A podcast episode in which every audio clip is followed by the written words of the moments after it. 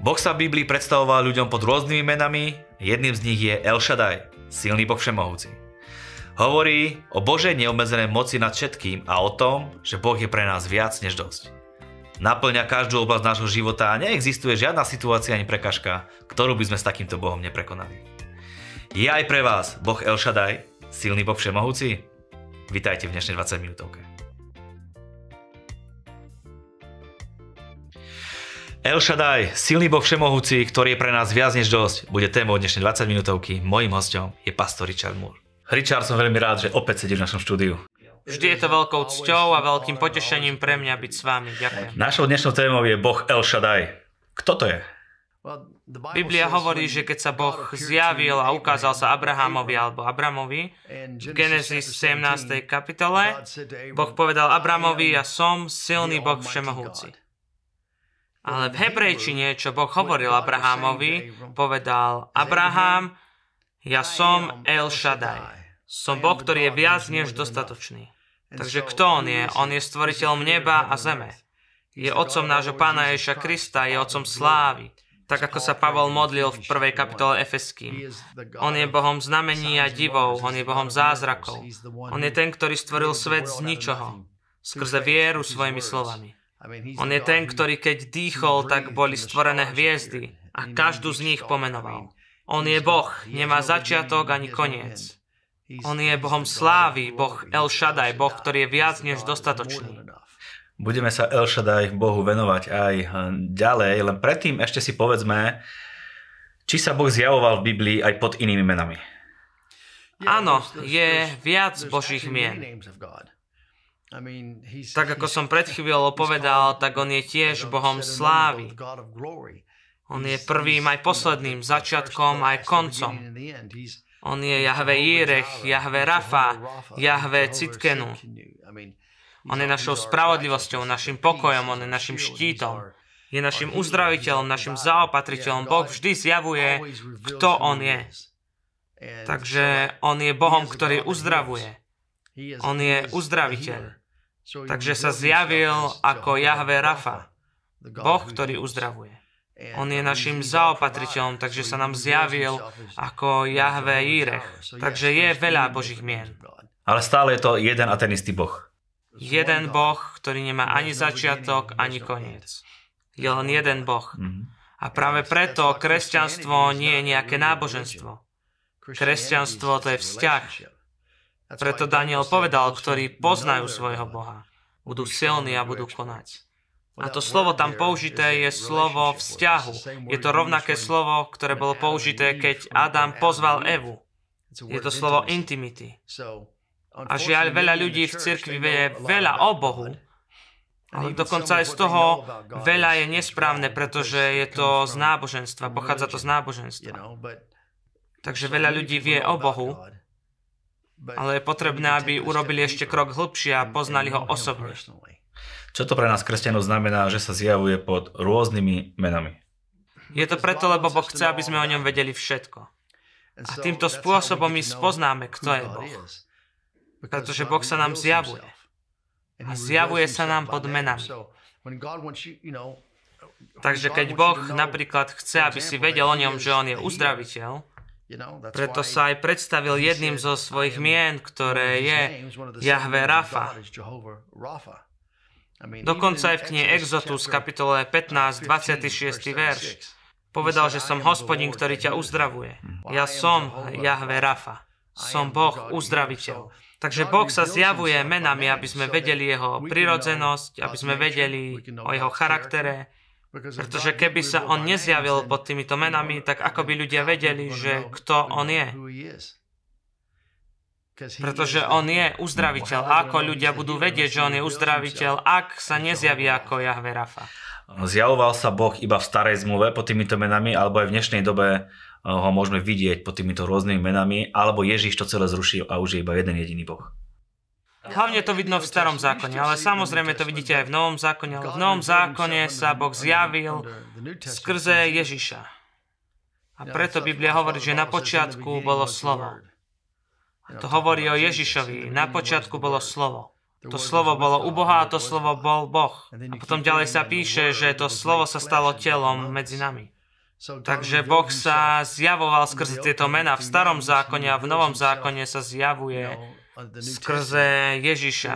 A to preto, lebo Ježiš bol Božou vôľou v akcii. Takže ak chcete vedieť, aký Boh je a kto Boh je, tak sa potom pozrite na Ježiša.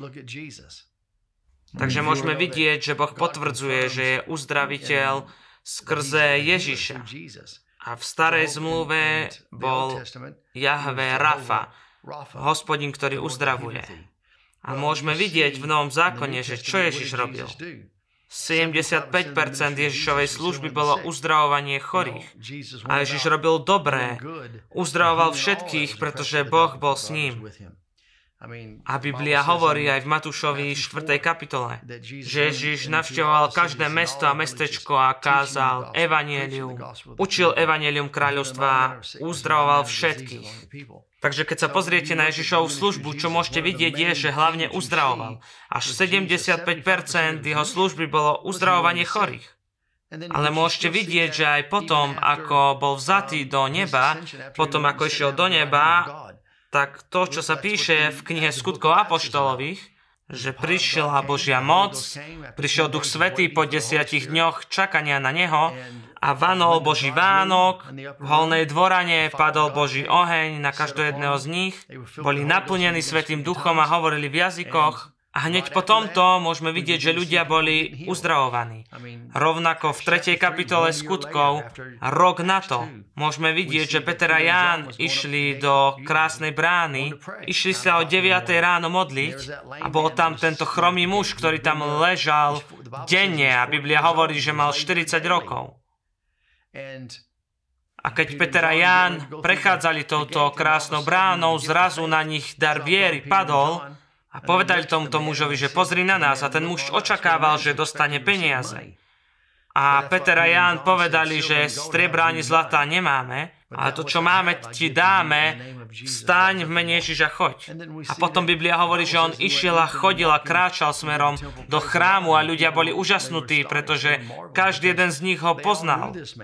Oni videli, že tam dennodenne ležal. Takže každý, kto prechádzal touto krásnou bránou, videl, ako tam leží. Ale teraz tento muž už neleží, nežobre o peniaze, ale chváli pána chodí. Takže môžeme vidieť rovnako aj v 5. kapitole skutkov, kde Biblia hovorí, že skrze ruky apoštolov Boh prinášal znamenia divy a zázraky. Takže keď sa pozrieme na každú jednu knihu, môžeme tam vidieť zázraky, môžeme tam vidieť uzdravenia. A môžeme to vidieť aj u Pavla. Takže áno, pokračovalo to a Boh sa stále zjavuje, kto On je. Aj na stretnutiach tu sú ľudia dotýkaní, sú ľudia uzdravovaní. Takže takým On je. A preto sa On zjavuje skrze svoje mená. Takže ideme sa venovať teraz Bohu El Shaddai. Kde si o ňom môžeme v Biblii prečítať? Prvým miestom je kniha Genesis, 17. kapitola, 1. verš kde vieme, že Boh sa zjavil a prehovoril k Abrahamovi a povedal, že s ním ide uzavrieť zmluvu. A my vieme ten príbeh o Abrahamovi, ako bol taký nesvoj a snažil sa napomôcť trošku Bohu. A z toho vznikol Izmael. Až dodnes sa s ním bojuje. A tak niekoľko 25 rokov cca to bolo, neviem presne koľko rokov to bolo na to, ale okolo 20-25 rokov neskôr kde sa Boh zjavuje Abramovi, pretože stále sa nazýval a volal Abram. A Boh sa zjavuje Abramovi a hovorí mu, že mu zmení meno na Abraham a Sara aj na Sára. A preto, keď prehovoril, že ja som silný Boh všemohúci, tak sa predstavil. Predstavil sa ako El Shaddai, Boh, ktorý je viac než dostatočný. Aj keď si sami Abraham snažil pomôcť a urobil si nejaké chyby, ja som stále El Shaddai. Čo znamená ten výraz viac než dostačujúci? Presne to. Viac než dostačujúci. To znamená hojnosť. Znamená to preplnenie. Znamená to, že viac ako dokážeš udržať, ako dokážeš urobiť. Znamená to, viete, niečo ako keby si zobral túto šálku a prešiel s ňou k Niagarským vodopádom. Viete Niagarské vodopády, kde sú?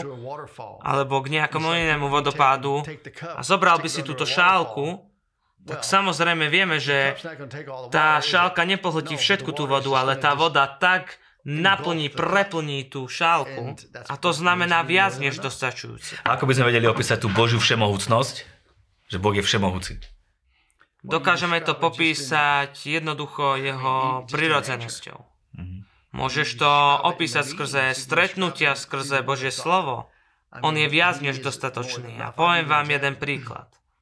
Pamätám si, ako pred pár rokmi som kázal v jednej cirkvi v Texase, kde ma pozval jeden pastor, aby tam mali prebudenie a ja som prišiel a Boží oheň padal na každom jednom zhromaždení, boli sme tam dva týždne a bola jedna pani v tejto cirkvi a stále si pamätám jej meno. A je to už pred mnohými rokmi. A myslím, že som to už hovoril na nejakom zhromaždení aj tu, ako som tu. A pamätám si, ako som videl túto pani, ako sedela na zhromaždení a Božie pomazanie bolo na nej.